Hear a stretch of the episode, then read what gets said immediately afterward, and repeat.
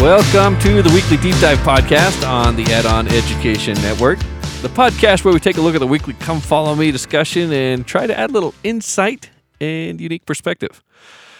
I am your host here in the studio with my friend and the show's producer, Nate Pfeiffer. But you're you're the host. I know. The host, Jason Lloyd. Yes.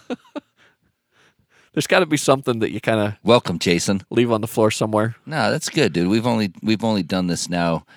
three hundred and four hundred and something times, but it's okay, whatever. Well, not not quite that many, but all right, whatever. You know, you We're know. getting there. I Every mean, now do, and again, you got to forget your name. I mean, well, Jason, welcome. I am I am the show's producer, Nate Pfeiffer. Thank you, Jason, for the warm introduction. Thank you, Nate, for being here in the studio with me. Late night sesh, baby. I love it. Late night. Is there any other way to do it? I don't know. I, I kind of I, we've we've done it during the daytime before, and it's always nice to uh, have the whole day to get stuff done after. But I got to tell you, man, it's kind of our vibe doing this when it's dark outside, the moonlight coming in through the windows. Yeah. What do you think, Jason? Do you like it better when we are knocking these out during the day? You know, I don't know. It's uh, all the same to you. I just like doing them. As a as a record producer, I'm telling you, like the vibe of the of the of the room is everything. Yeah, the lights are low, the mood is soft. Yep. Nate cracking his bubbly over there. Put it away, Nate. my, you mean my seltzer water? You've got seltzer in your water? Oh my goodness! All right. What are we talking about today? This first week. All, hold on. First of all. Not to cut you off, thank you, everybody, for listening to last week's episode. For some strange reason, we had a massive spike in our numbers.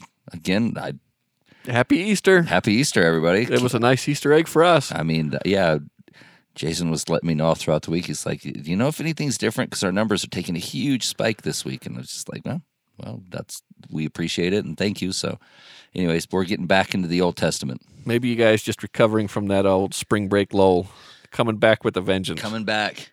Thank you, guys. This week, we're talking about Exodus, chapters eighteen through twenty.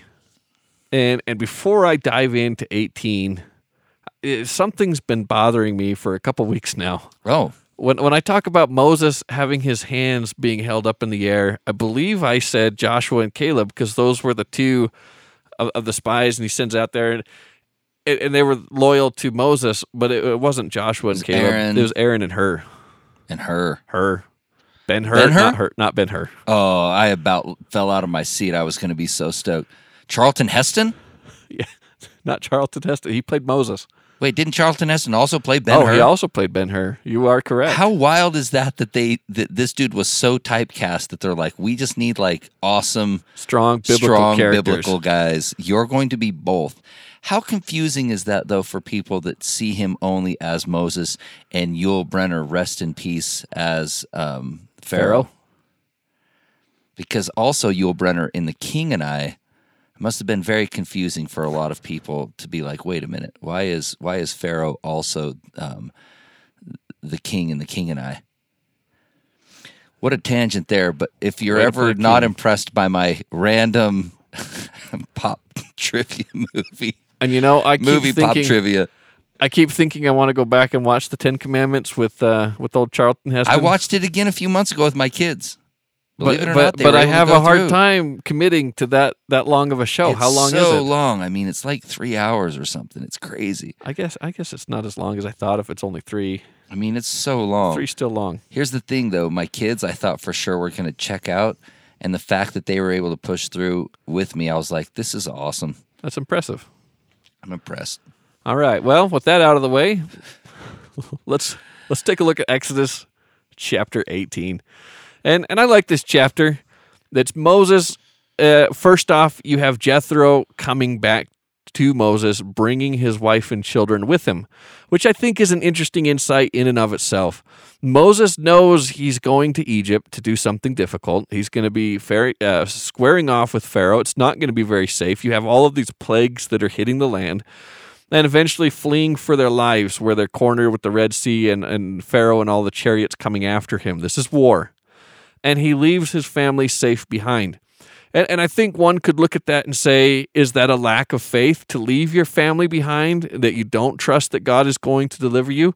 But I, I don't think that's the case at all. Knowing that he's going to be doing something difficult, that he needs his mind focused on, on the mission in front of him and the people that he's going to save, he's going to put them somewhere where they're safe, where he doesn't have to worry about them. And I think there's something wise about, even though you know the Lord's going to take care of you, you're still not taking unnecessary risks. You're still willing to, to do your due diligence to make sure things are safe and secure on, on your side of things. You brought up a great point just now, too, and that is just distraction, right? Like, it would be really hard to stay focused on your task at hand if you're Moses, which is the big picture, taking care of everybody, making sure everybody's making this out. If at the same time you're also noticing how stressed out your wife is, or how, or how maybe... Uh, your kids might be in a super compromised situation. It would be hard not to go, oh, hey, I need to go and help take care of them, instead of, hey, I'm I'm responsible for everybody here. So I, even then, to, if nothing else, just to remove, at least for this period of time, any unnecessary distractions. And that's a great point, because right here we're going to see a transition where Moses has been the one who's going to be the father of all the people, and everybody has to bring their problems to Moses and wait in line to hear his judgment and what God thinks. And, and here he is trying to be the father for everybody, and Jethro sees this, and he realizes this is going to wear not just you out, but it's going to wear the people out. We we need to change how this is going to happen, and you see this governance taking a shift where Moses is going to get help and the support that he needs, to where he can now turn and give attention, much probably much needed attention, back to his wife and children that they're returning to him, because he's going to be calling captains of thousands, of hundreds, even down to tens, that these people are going to be authorized and enabled to make decisions and judgments in the simple matters and the small things. And and if they have a problem that they can't handle, it's going to be brought up the chain and escalated. And and here you really see, I, I think here, the structure of, of priesthood in a sense, this authorization to represent somebody down to the smallest line to make sure that order is maintained and people are getting heard. Can I ask you a quick question? Yeah, shoot. Um, so you just you just said kind of the order of the priesthood. Were were these lower um, judges called and ordained, or was it more of a secular election style, or not? Maybe not even election style, but like local local judge principality. You know what I mean? Like, was this a was this a religious calling? Or do we not have any evidence that it was necessarily religious calling, and maybe more of just um, kind of what we see as like our local community, you know, um, governments and things? You know, that's a great question. I'm glad you bring this out, because I really am graying the lines by by comparing it to the priesthood and saying this authorization to represent, right? Because that would make a big difference. And, and it does. This is more of a secular organization, because the priesthood itself is not going to be... Because it's not Levites, it's not Levites going out there. Exactly. Being being common judges amongst all of these different smaller groups. But at the same time, I almost have to wonder if you don't see the shadow of Melchizedek priesthood in this. And, and the reason why I say that, uh, you're going to get to the point where Moses is going to call seventy elders, and they're going to have the gift of prophecy coming upon them. And I look at them and compare that almost to your quorum of the seventy. And you're going to get to the point where Moses is going to have one representative from each of the twelve tribes. So you have his two counselors, and you have a first presidency organization, and you're going to have twelve, one representing each of the tribes, and then you're going to have these seventy. And and so this administrative uh, body of, of judges almost almost looks like a Melchizedek priesthood order, or the starts of one.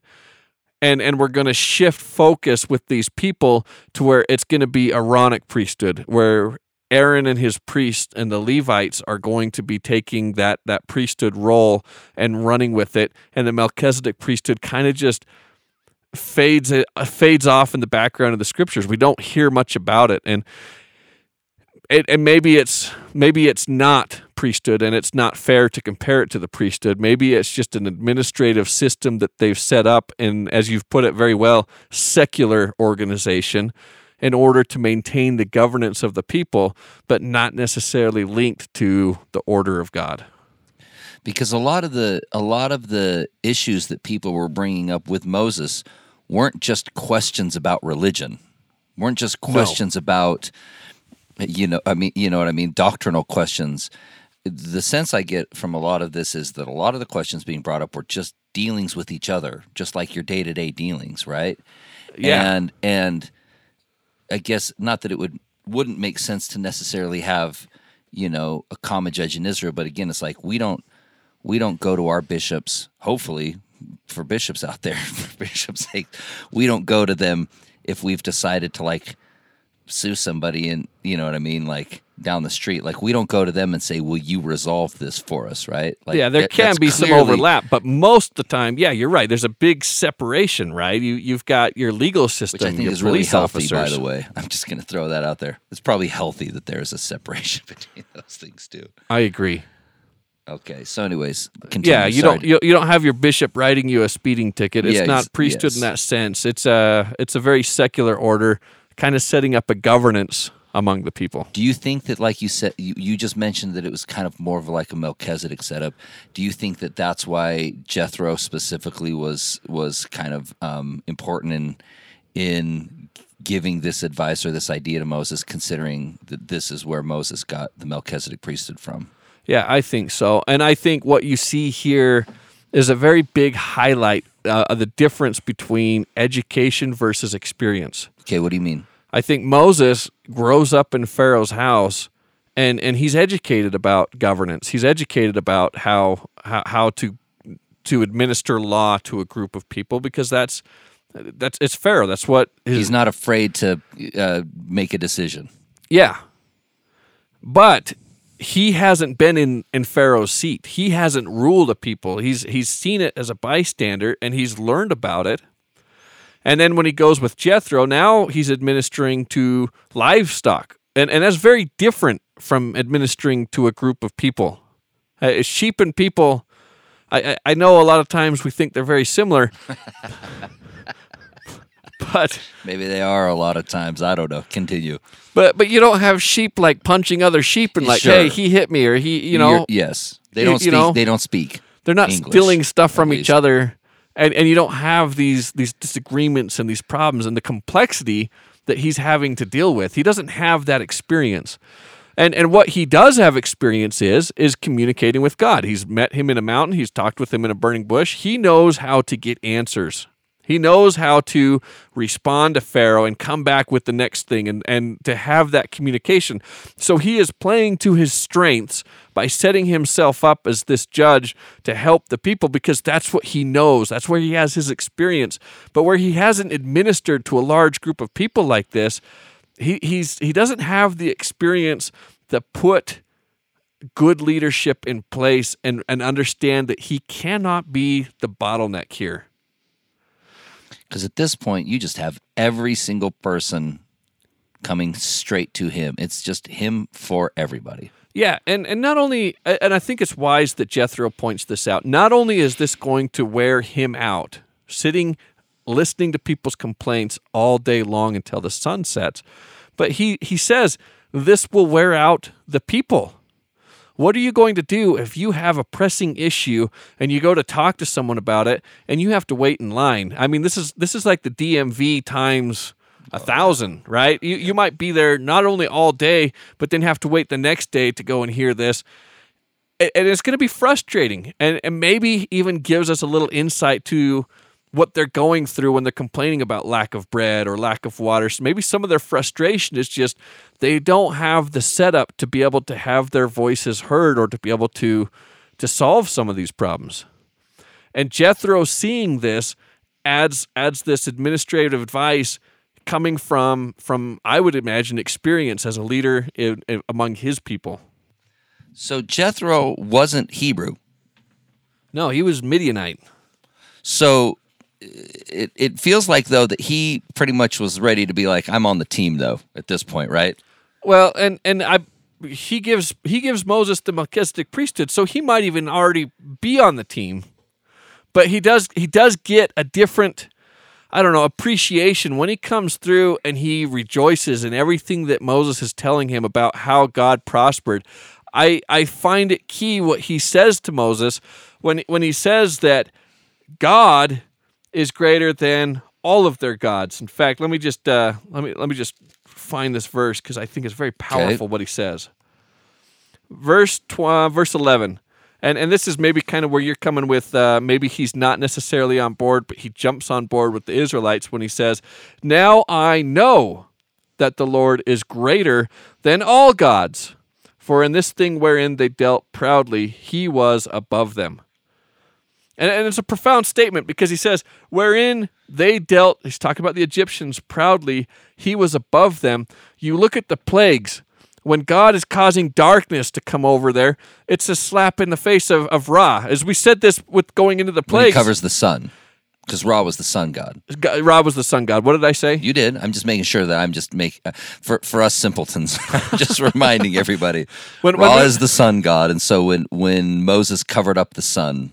Yeah, he's saying, I am more powerful than Ra, the sun god. So we, we said this was going to be a showdown, a battle of the gods. You know, you had your son of Ra versus your son of the unnamed god. But he's going to systematically destroy each and every one of the Egyptian gods at their own game. You have a water god? Here, we're going to turn this water into blood. We're going to part the sea. And oh, by the way, we're going to drown you all. Oh my gosh, that's right. And and you have your, your earth gods, right? Your sky gods. We're going to send in the What's locusts. The snake one? And your serpent, when you have Seth that, that controls the serpent at the end of the evening.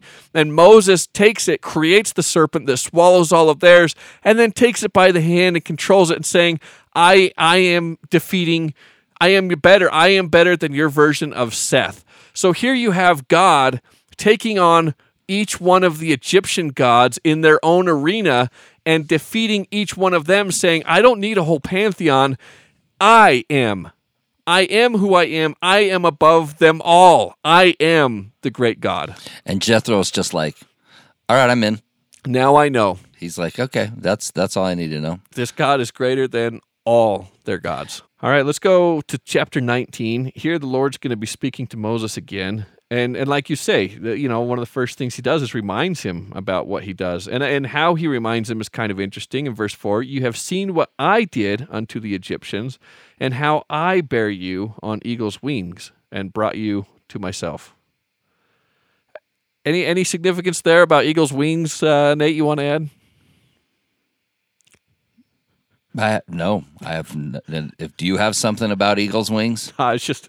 I was, I was just waiting for you to drop some soundbite. Well, there is actually. I actually I, did work on a tune um, that was uh, a friend of mine, Ryan, co-wrote with uh, an, another friend of mine, Spencer's, called "On Eagle's Wings," that I may actually be able to find and splice in here. And I, I was just, I was, I was like almost, almost half, not cringing, but what's the word? Wincing, hesitating. Yeah. Like I knew something was coming. I didn't know if it was going to be a Lord of the Rings reference or, or oh, no, uh, no. The Lord of the Rings reference is, why didn't the eagles just fly Frodo to the mountain in the first place? Like, why did he have to walk all across the stuff only to get flown there at the end? Like, why on earth didn't Gandalf just go, hey man, I'm going to have an eagle just take you to this thing. You can just skip all of this other madness and just throw this ring away. Because look at Exodus. I mean, if we're basing this off of biblical, God doesn't fly him on eagle's wings down into Egypt. He he has them walk down into Egypt, That's goes true. through four hundred years of hell. There you go. And then sends the eagles to pull him out. All right, there you go. There you go. Okay, sorry. There may be, there may have been a little clip in here. I'm just going to warn you right now, Jason. Oh, dear. You set me up for it. You know I'm throwing it in. All right. So God speaks to them about wanting to prepare the people, and I think it's important. Uh, I, I like how he says this in verse six, and ye shall be unto me a kingdom of priests and a holy nation. These are the words which thou shalt speak unto the children of Israel. And when he prepares them, he tells themselves, wash yourselves, make yourselves clean. Verse ten, and the Lord said unto Moses, go unto the people and sanctify them today and tomorrow, and let them wash their clothes and be ready against the third day. For the third day the Lord will come unto the sight of all the people upon Mount Sinai.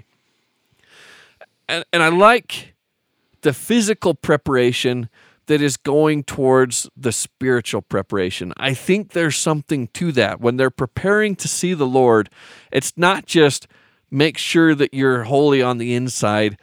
It's also take the time to be holy in general. Make sure you make your clothes clean. Take the time. Take two days to prepare yourself so that you aren't worried about the, the distractions. I, I don't know if if you ever done this where, where you're in a hurry in the morning and you run out and, and you, you you don't brush your teeth and then you're embarrassed and, and you don't want to talk and have anyone smell your breath and then you're not prepared because you're worried about how and, and maybe just like every day for me, dog. That's maybe that's just a bad road to run down. Oh, trust me, it is. I can tell you, I can confirm that's a bad road to run down.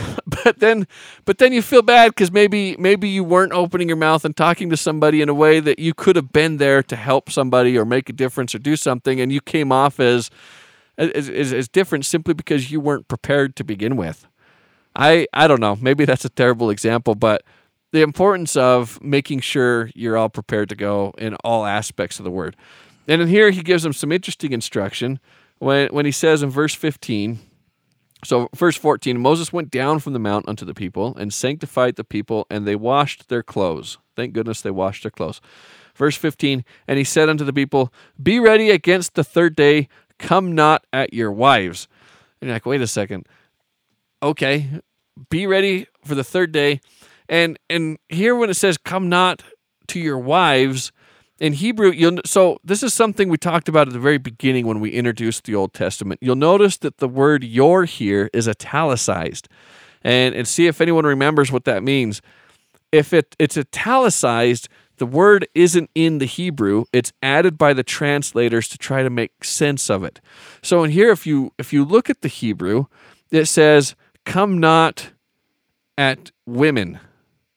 And so when they're talking about women, Isha, Isha's Isha's man, Isha's woman.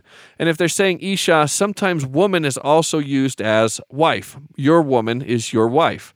So it can be translated as woman. It can be translated as wife. So if we're translating as wife, then it makes sense to add that your wife in. So it's a translator's interpretation of what's being said. But what Moses is really saying is, don't lie with women. And so if you were to be told, hey, God's coming, I don't want you lying with women, is Moses saying don't commit sexual sin by lying with women that you shouldn't be lying with? Or is he saying don't lie with any woman, period, including your wife? And and it's kind of up for it's up for translation. Do we have any evidence in like culturally what this meant? Like did the Hebrew people back in these times and up until Christ's time, Was was there a practice that would give us any information on what they thought it meant? You know, I, I, I don't know. I don't know that there is. Okay. But I would say I I can see it as being don't go and lie unto your wife in the same sense as when you tell somebody to fast if you're preparing for something. It's like Moses is telling the people to fast. And and instead of an appetite of food, you're talking about a different physical appetite. And in, in either sense, you're trying to say, lay aside your physical appetites for twenty-four hours so that your physical self isn't so much in charge, but you're trying to sharpen your spiritual self. Maybe give yourself that spiritual edge because the Lord is coming. You're not going to be able to see him, but you're going to see that he is speaking with Moses. And if you want that witness, that testimony, and you want this experience, and you want to be ready for that experience, sharpen your spiritual self just as much as you're sharpening that physical self. Just as you're washing your clothes, maybe this is God's way of saying wash yourselves on the inside. Not saying that lying with your wife is a sin, but just maybe... Like eating's not a sin. Just like eating's not a sin. It's important, but maybe lie your appetites to the side just to try to give you that edge for this experience yeah, that's just coming. Always make sure that you are in control and, and discipline, and I get it. And the Lord is, so, so this is very interesting because as the Lord is setting this up and getting them ready, he also establishes boundaries. And he says, I need you to put put this this line that the people can't cross. And and when they put this barrier and say, you can't go past this point, he says, if anyone even reaches so much as a hand past that point to touch the rock, kill him. Which is kind of an interesting thing for God to be saying, like, I don't want you coming into my presence. If you do, they they they need to die. Especially one we're about ready to get a commandment that thou shalt not kill. Yes. Also, we're also commanded to come into God's presence. Yeah, so why is God saying, don't come unto my presence? And and that's the thing, because because later we're going to be very critical of Israel, because in the very next bit after after they hear this voice and they see the thunder and the lightning, yep. and they and they see how impressive God is, right. They say, you know what? Nah, no, well, not Moses us. Comes down and says, okay, now the Lord's ready for all of us to, to go into his presence. They're like, hey, you can do that for us, Moses. Yeah, we, we would rather stay out of the presence yes. of God. So it is kind of funny. So so why the why the change up here? Just is it a lack of preparedness? Is it is it just again discipline? What is it? And and I think right place, right time, maybe. And and, and it's interesting. Maybe you you're talking to a large crowd of people, and maybe within the crowd you have some people that don't have respect for the sacred. It's not like everyone's going to be pushing through to climb into the presence of God. Sure. When you're talking to a large crowd, you might have to be addressing certain things that most people wouldn't do, but other people might have the propensity to. And you talk about the sacred, like when they build the temple, the high priest is allowed to go in the Holy of Holies on the Day of Atonement, and that's it. The the priests that go into the holy place and, and offer the incense and, and are involved inside the temple still aren't allowed to pass that next barrier and go into the Holy of Holies where God himself is supposed to be residing. And and then again, you have some other separations where the people can't just go into the temple, and the Gentiles can't even come into certain courts. So you've got these demarcations and these separations. We're going to talk about this in a little bit more detail as we get into the temple a little bit later this year. But God is saying there are boundaries. Uh, go back. This isn't new. Go back to the Garden of Eden, and what does God do to protect the tree of life, which is... in essence, an image of, of Christ or God himself, access to this guy who's going to grant life. Well, he sets uh, cherubim and the flaming sword, baby. Cherubim and the flaming lest sword. They, lest they come close, might as well just chop off those hands or just kill them. And that's the thing. I, and I think that is that is what's happening here. What happens if you reach your hand out to the tree of life and try to pluck it? At, at a time you're not supposed to. Or at a time you're not supposed to. Cherubim's job is to slay you on the mark. So go back to what we've been learning this entire year. If you're trying to take a, a shortcut to get back into the presence of God by rushing him, by going into his presence by any other way than the path which he has outlined for how you should approach him, it doesn't lead to life. Instead, it leads to death. There it is. Let's keep going. Okay. Trying to think if there's anything else in that preparation there that, that either of us wanted to cover. I can't wait to talk about the Ten Commandments. I want to get into the, the I want to get into the meat and potatoes, baby. I'm ready. Let's go to the Ten Commandments then. And and it, I think it is worth noting here at the end of chapter nineteen. There's a disconnect. Verse twenty-five, um, so twenty-four even, let's back up. And the Lord said unto him, away, get thee down, and thou shalt come up, thou and Aaron with thee, but let not the priests and the people break through to come up unto the Lord, lest he break forth upon them. So again, this worry that the people are going to be trying to push their way where they shouldn't, when in the very next chapter we're going to see that it's the opposite, where they're saying, no, no, no, no, no, we don't want to, you do this. But he tells him to go down, in verse twenty-five, so Moses went down unto the people to speak unto them. So if Moses is coming down out of the mountain to speak unto him, then why in verse or chapter twenty, verse one, and God spake all these words, saying, I am the Lord thy yeah, God. Yeah, yeah, yeah, we talked about this earlier. This, this has to be one of those situations where... where we're, we're being presented three chapters that aren't necessarily in chronological order. Yes. Because also it would make more sense, by the way, too, I think that we kind of were chatting about, if if Moses now has like an extremely long wait list of people wanting to talk to him and ask him questions about the law and various things, it also would kind of make more sense if this was after the Ten Commandments had been given and shown the people, because now I'm sure everybody has questions and would like details on thou shalt not kill. Cool, so we don't get to eat anymore? Or does the only thing we get to eat now come from, you know, miraculously in the morning as oatmeal on the ground, you know, or whatever? You know, it's like, I'm just, it's like, it would make more sense that after the law was given, that there there would be now this huge rush of people needing to ask details of some of these things. Yeah, and you see these chapters where God gives the commandments. Not only does he reveal the commandments in, in, in chapter twenty-one, which we're not going to cover today, he, he gives more specific laws, and, and he's going to get to the part where he's going to start talking about priests and take Aaron and his sons and, and, and put them by the tabernacle and anoint them and do all of these different things to make them priests. If that hasn't been revealed yet, then how do you explain verse twenty-four when he says, "Away, get thee down, and thou shalt come up, thou and Aaron with thee," yes, and, and these priests? Yeah. But let not the, excuse me, Aaron with thee, but let not the priests and the people break through. So if you don't even have priests yet, how are you saying have the priests stay there and have Aaron come here and have, you know? So yeah. It seems like there's a little bit of a disconnect. And this this Ten Commandments, this section of commandments, is kind of this this interesting section of, of law that kind of floats independent of the story. Okay. Let's get into it. So God spake all these words, saying, "I am the Lord thy God, which have brought thee out of the land of Egypt, out um, of the house of bondage. Thou shalt have no other gods before me." This first commandment to me is one of the most interesting commandments in the whole set. Okay. He says, "Thou shalt have no other gods."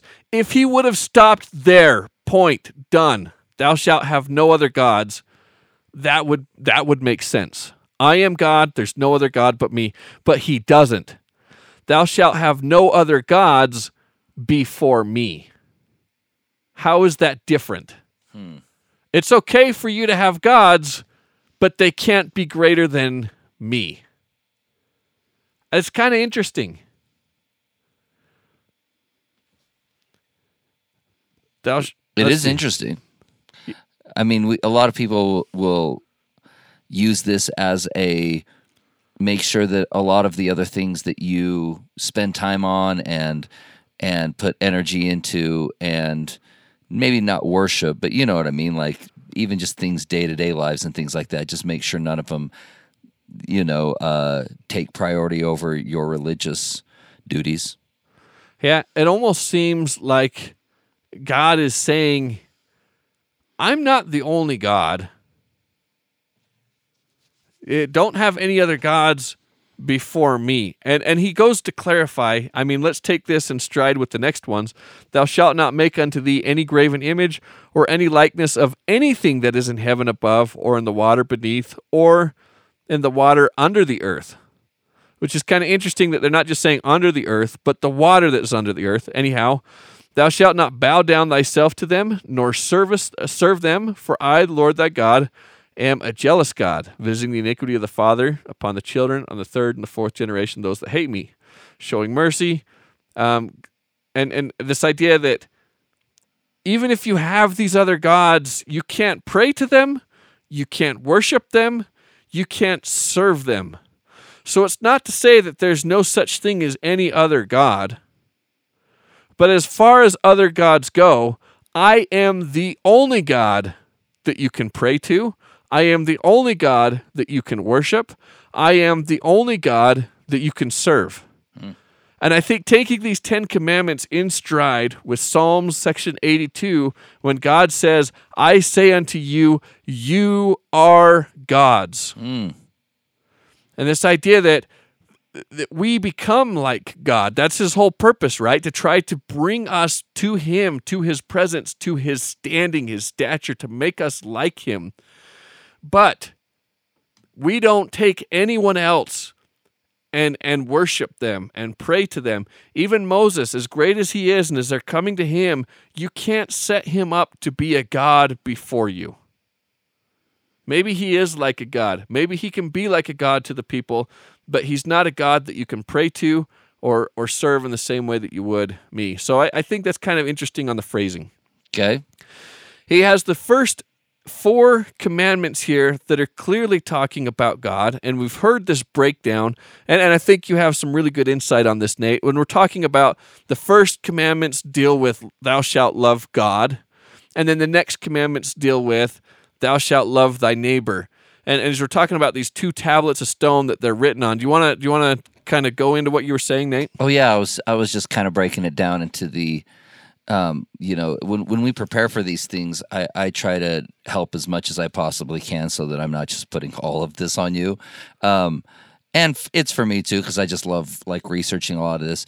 But in in the Old Testament specifically, I try to you know definitely spend. you know, a few hours really digging through a lot of uh, Jewish commentary and like Hebrew commentary of the Old Testament, or, you know what I mean? Just trying to see what perspectives um, there are on a lot of these things from, uh, you know, a group and religion that has been diving into these for millennia, you know what I mean? Not, not just us who have been doing it for, you know, even a few hundred years. Right. Um, And and a, a lot of um, the commentary kind of res, revolved around that, what you just said, which is, you know, if you have two tablets, you would probably then have five commandments on each, right? Yeah. And like you said, the first four deal with the relationship of man to God, and then and then six through ten are man to man, right? Man's relationship to you know, man, and how five, which is honor thy father and thy mother, is kind of the bridge between those two, right? It's it's the last it's the it's the last commandment on the side of man's relationship to God, and there's something kind of profound about that, right? That that would be that would be the gap, but or that would be the bridge, not the gap, the bridge between God and man, and man and man is. Honor your father and your mother, and that if you look at basically, if you put the two tablets side by side, that there's really some beautiful parallels even between, even between the um, the commandments of, of man's relationship to God and man's relationship to man. Like take for instance, you know, the first commandment: there there shouldn't be any other gods before me. I'm the only one you worship, whatever. And I, on the opposite side of that, I believe six is thou shalt not kill, right? Mm-hmm. Yeah. And if you look at that, you know, what what what does man taking life from another man in, in theory or and in practice do, right? It's like, oh, is this man taking upon himself what my role as God is? Like, oh, you now have the right to to give and take life, right? And no is the answer, right? And then the idea of um, um, whatever. It's, it, I mean, it, it, basically, a lot of them, you know, don't don't um, you know, don't bear false witness. Like ties into whatever. So, anyways, I, as I was reading through that, and again, it's something that would maybe be worth doing, by the way, too, just for the listeners out there, because comparing the, there, the first five with the second, yeah, and there's a, there's a lot of beautiful things, and and even down to like the fifth commandment and the tenth commandment is like thou shalt not covet thy neighbor's wife, and the idea of honor thy father and thy mother is like what does what does the product of you know what I mean um, um, an adulterous relationship lead to? It's like, oh, in some cases maybe not even the knowledge of your father, you know, you know, but both your parents in there, and how that even relates to the idea of then not being able to honor your father and your mother. So anyways, there's basically, there's just a lot of really um, interesting kind of commentary from like the, like Jewish commentary. But anyways, I, I just found it, I found it actually pretty profound. And again, even the, even the fifth commandment, honor thy father and thy mother, that thy days may be long upon the land. I've always kind of wondered what that, what that meant until I became a parent. You know what I mean? Can I tell you why? Yes, please do. Because there are so many times that I have these kids running out into the street trying to get themselves killed, and I'm like, hey, stop. And they just go, meh, meh, and they just keep going, right?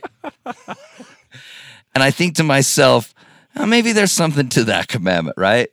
That that thy days may be long upon the land. That's that's kind of an interesting promise given on the back of that, right? If you will listen to and respect your parents, there is a certain level of safety that you're promised as part of that covenant, right?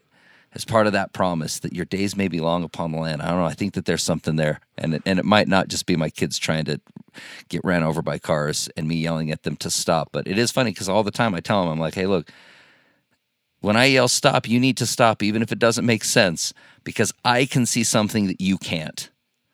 I can foresee a problem that you might it might not see in the moment, right? And then I look back at all of the amazing advice my parents have given me over the years, and I can tell you without a doubt, it has saved me from a lot of physical danger and a lot of spiritual danger. So take that for what it's worth. And and what you're saying is very profound to me. Uh, there's something about this fifth commandment, because out of all ten, it is the only commandment with promise. The, the only one that promises anything in return. It doesn't say, thou shalt not kill, that thou mayest not be killed. Not be killed. Which you can almost infer, right? You live by sure. the sword, die by the sword, but it doesn't say that. So there's something special about this. And when you talk about trying to split these commandments in half, and does this one, is it talking about honor your father and your mother? Is that talking about divine parents? Is that going on with God? See, I think God? it does. I think it does. Like, I think that's that's why that's such an amazing commandment as the bridge, right? It is, because because so many times the Word of God has dual meanings, this this dual, to be able to have something in the middle that can look both directions, that can fit with mankind and be this this... transitionary commandment that's going to bring you into, oh, by the way, also your parents, honor them on earth, but honor me as your parent because I am the one who has created you, either through Adam and Eve in the original creation or through the covenant, who's given you birth that you can live even after death, who has given you this opportunity. I will be the parents of this, of this covenant, of this of this resurrection.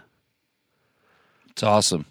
And and as much as parents, I would like to say I can extend the life of my kids if they're obedient, or take them and make them short if they're not. I mean, to a sense, you're right. If, if you honor your parents, chances are you're going to do better. But ultimately, isn't it God who whose days, to, to whom our days are numbered, who knows how long those days are? And and does that not... Is this not a subtle way of God saying, I am your father, you have divine parents? And if so, this commandment right here might actually be the only scriptural, the only Old Testament reference to not just a heavenly father, but also heavenly parentage, this this heavenly mother as well. Yep. I, I think it's important. I think it is important, though, to... Also, though, take the Lord at his, at his word here, too, though, that if if you want to live long, a good thing to do would probably be to honor your parents. And, and, and, and, and again, like, you can look at that from a practical way, or you can look at it from, like we talk about all the time, where sometimes w- wisdom to man doesn't look the same as wisdom to God, right? But if God says do this, you do it. Well, let me even let me even take this to Isaiah fifty-three and what I think it means to live long. So sorry, as I'm turning my flipping my pages here at the speed of light. No, it's great. So Isaiah fifty-three, when we're talking about Christ suffering on the cross, and, and these I, I'm going to come back to this over and over again this year. Um, when it says, verse eight, for he was taken from prison and judgment. And who shall declare his generation? For he was cut off out of the land of the living. Right? And so they say, who's going to declare his seed, his generation, his posterity? Because he was cut off without having any children. He he was crucified. But when we talk about um, verse ten, yet it pleased the Lord to bruise him. He hath put him to grief. When thou shalt make his soul an offering for sin, he shall see his seed, he shall prolong his days. Hmm. And when you're talking about prolonging his days, I look at that as resurrection. Because, yeah, you know, everyone is going to die, but when he takes you from the time your time runs out and then prolongs your days, it's rising you from the dead. Honor your father and your mother that your days might be long, that your days might be prolonged, that you might be raised from the dead and, and made eternal. It's awesome. I love it. Okay. I'm trying to think. Anything else on the commandments yeah, you want to hit? I do. Let's hear it. Um, I, I I kind of brought this up to you before, and it's something that I at least would just kind of love to get some of your thoughts on. Oh, dear. Um, I uh, a lot of the Jewish commentary referred to this as a new covenant for, oh, the, for, yes. the, for the house of Israel. That's kind of an interesting word, right? A new covenant. Mm-hmm. And and we, you know, in our, you know, L D S faith, we've heard that term before because we talk about a new and everlasting covenant all the time in, in relation to the restoration, right?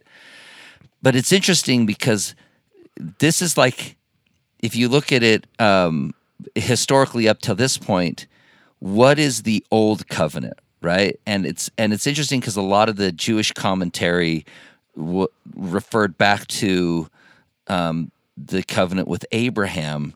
But that's not the same as this, right? In this covenant, these Ten Commandments, there we start seeing the if you do this, you know, like you then get this, right?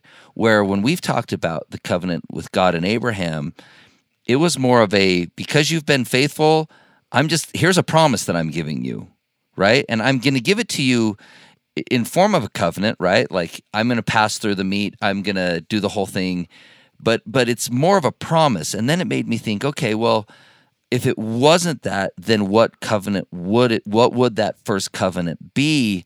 And I personally think that it's the covenant that God made with Adam and Eve, because there you really do see the beginnings of if you do this, I will in return do this. Right? And then it's interesting because then when you start looking at what all of the new covenants, and even when Christ came, he didn't come in to destroy the law, but he came to refine it. He came to, by the way, simplify it and make it more based on faith and less on a rigid, easy way out, which is I can I will tell you exactly what you have to do, how many steps you have to take, exactly how to prepare your meals, exactly how to do this, exactly how to do this.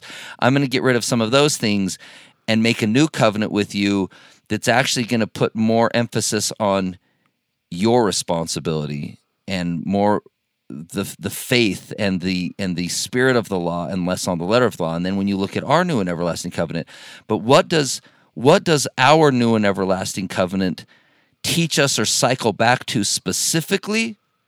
When we go to the temple, what are we learning about? The it, it's Adam and Eve. Yes. It's the covenant God made with Adam and Eve.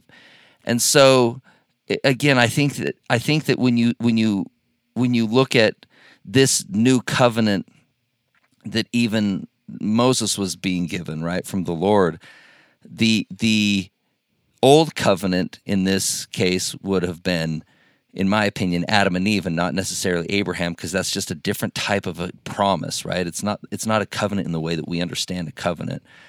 But then when you look at the covenants we make, we're being taught what those new covenants are, full circle, going back to what Adam and Eve were being taught. I, I love so much what you said there, and I think there's a lot to unpack on that. I mean, I, not to glance over this, but you're right. When God establishes the Abrahamic covenant, he is not putting all of the conditions on Abraham and making him go through those cut pieces. He is putting the conditions on himself, saying, I will establish you. I will take this responsibility.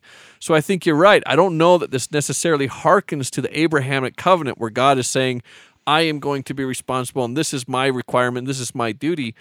I love the comparison of this new covenant.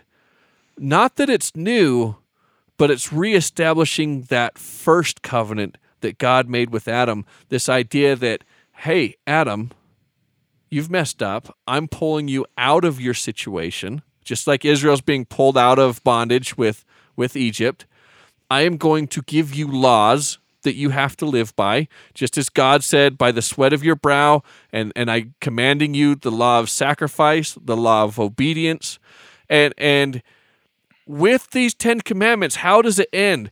It ends with an altar. It ends with sacrifice. And as we read here, when he talks about this, um, it, it, it says, thou shalt make, um, let's see, verse twenty-four, and an altar of earth thou shalt make unto me, and thou shalt sacrifice thereon thy burnt offerings, unto thy peace offerings, thy sheep, and thine oxen, and all the places where I record my name. I will come unto thee, and I will bless thee.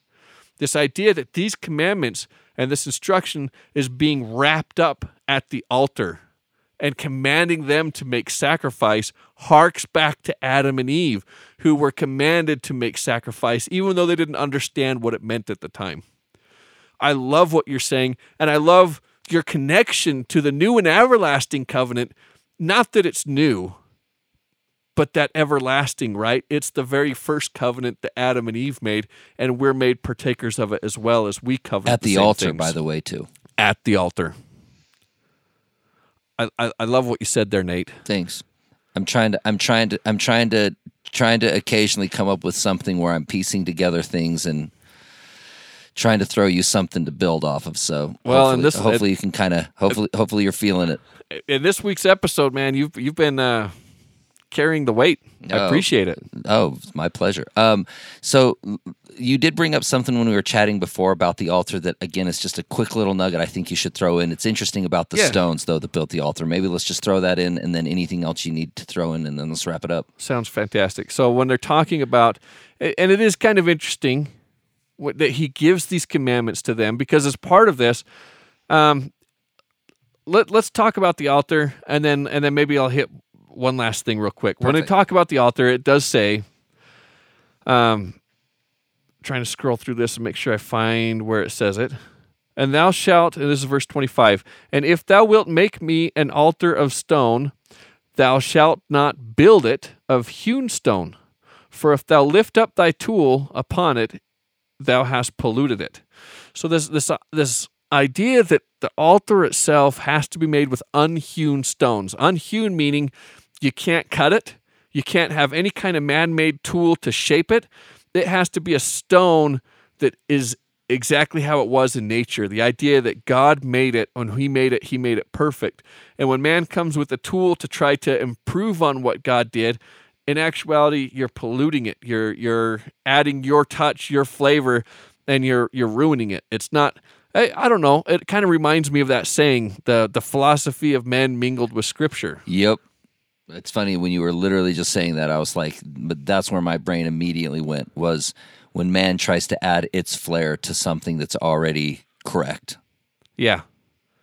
And so it's kind of interesting that God has his altar be what it's going to be. And even when you look at the ultimate sacrifice that's coming onto the altar, Christ himself is not a son of man. He is a son of God. He is he is a perfect offering. And then they talk about, neither shalt thou go up by the steps unto mine altar, that thy nakedness be not discovered thereon. And that's something we've talked about a few times, this idea of nakedness, when Adam and Eve were found naked in the garden. And it's interesting, thou shalt not go up by steps. So what are steps if they're not, again, you're hewing and carving and making these out. So in one, your your imperfection is being imposed on this. We don't want to see that.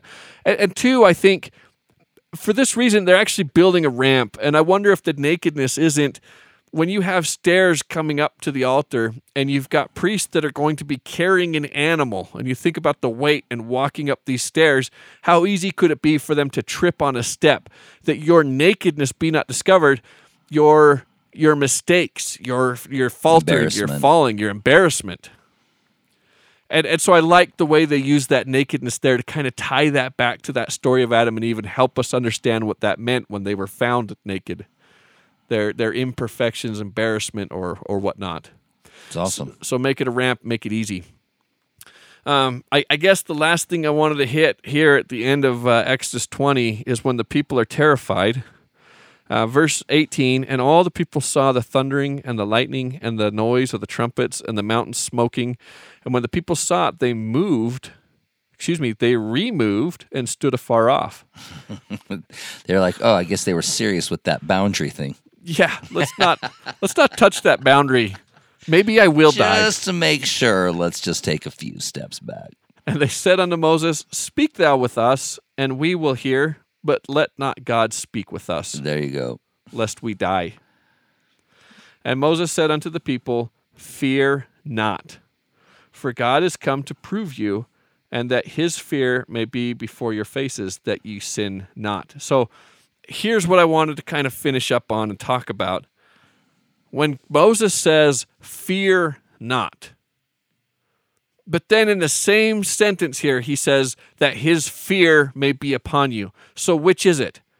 Come unto me, don't come unto me. Fear me, don't fear me. And yet he's commanding it both at the same time. It's kind of an enigma. And and that word fear, I I find so interesting because in English it's the same. When you talk about, what what is the difference between terrible and terrific? And and they both have the same root. Terror. Terror. Terrible means full of terror. Terrific means full of terror. That's right. Yeah, we use them very differently. Yeah, that's right. What about awesome and awful? Yeah, it's awe. Full of awe in both cases. And and this idea that we feel this way, fear is such a healthy feeling because it keeps us alive. And we fear things that can end us. In this case, God, this idea that we don't we don't want to die when we hear his voice. But yet he's also the same source of life. Yes, if you touch that rock, I'll kill you where you stand. But I also want you to come near to me. What? Come come to me. But come to me with a healthy respect, full of awe, full of terror, not in the same terror that's that's terrible, but terrific. I I, I don't know. It's and, and, and it and I find it unique that in English it's the same kind of problem that you see in this this Hebrew, this fear. Fearsome, but but also in a healthy sort of way. Is it true that there is kind of that, like, uh, fear can be translated as, like, respect or love? Like, what what is that? I, you know, I've, Just I've heard as much that, in English as it is in Hebrew. I've it's heard the that same kind of thing. Floated around a little bit because, in theory, it's like if you could read that scripture, like, don't be afraid of God and let his love go before you. Let his respect go before you. You know what I mean? Like, let his respect and love be on you. It's like if, in theory, if it's just if it's just a matter of translation, that whole that whole verse makes complete sense. Yeah, respect God and his love will be with you. Uh, you know, I don't know. And don't, that and, and that same kind of healthy respect, knowing that it, it could go either way. Yeah. But I'm just saying, it's like if the, if that is true, that there is that again, like I, I, you know, sometimes you hear things floated around enough that you just accept it. I don't know that that is a thing or not, and I'm I've tried to be better about just always assuming that it probably is just a cultural thing. But if if that is a thing, then I actually think that that verse is beautiful, right? It is, and I think I I think this is critical. Okay, being able to find awe and a sense of wonder in the world around us that that makes us attuned to our own smallness. When when you're going into nature and you see a powerful waterfall and, and it inspires you and you know that the forces there are much greater than you. When you look up at the stars and, and you see the expanse and, and, and all you can see is just stars within our galaxy, and you know that there's other galaxies and the greatness and the wonder and how awesome, inspiring the sense of wonder is. It tunes you into your own sense of of smallness, and that yet God still cares about you, and and, and as you have those moments, I think it helps keep us humble, and it kel- it helps develop a healthy amount of love and respect, and and maybe helps us maybe desire to to be a, pe- a part of that, a piece of that, to to understand it a little bit more, and to, and to want to be plugged into that. Can I take it one step farther? Please do. I think that when you look into the universe, it's easy to feel small until you remember that God created that for you. Like not just not just for you to be a piece of, but for you. I think it's I think it's a lot deeper than, for me at least, than a healthy respect for God's power, but in those in in the awe-inspiring universe, to be able to then go, not only am I just a piece of this, but I'm the most important piece of this to this all-powerful God. Amazing. What are we talking about next week? Next week, I think we're talking about Genesis twenty-one, but I've been wrong before. But you have been wrong before, but I think it's a fair assumption this week that we're not getting thrown in any um, special episodes. So I think we're we're we're in Genesis uh, or Exodus, Genesis, Exodus twenty-one. Did I say Genesis too? I don't know. We might have both said Genesis, Exodus. We're going to be in Exodus next week. It might be a continuation of God's laws, uh, but some of these laws get so detailed, nitty-gritty. I don't know if it's going to take us down there, if we're going to skip ahead to the temple building, because the temple building is at the end of Exodus, and we also get the story of the golden calf. I know that's all coming up, so something Perfect. to look forward to. Great work this week, Jason. Um, I, um, I love doing this podcast with you. Please, everybody, if you have any questions or comments, please send them in, um, and we love to read them, and we'll try to do our best to answer them. And until next week, see ya.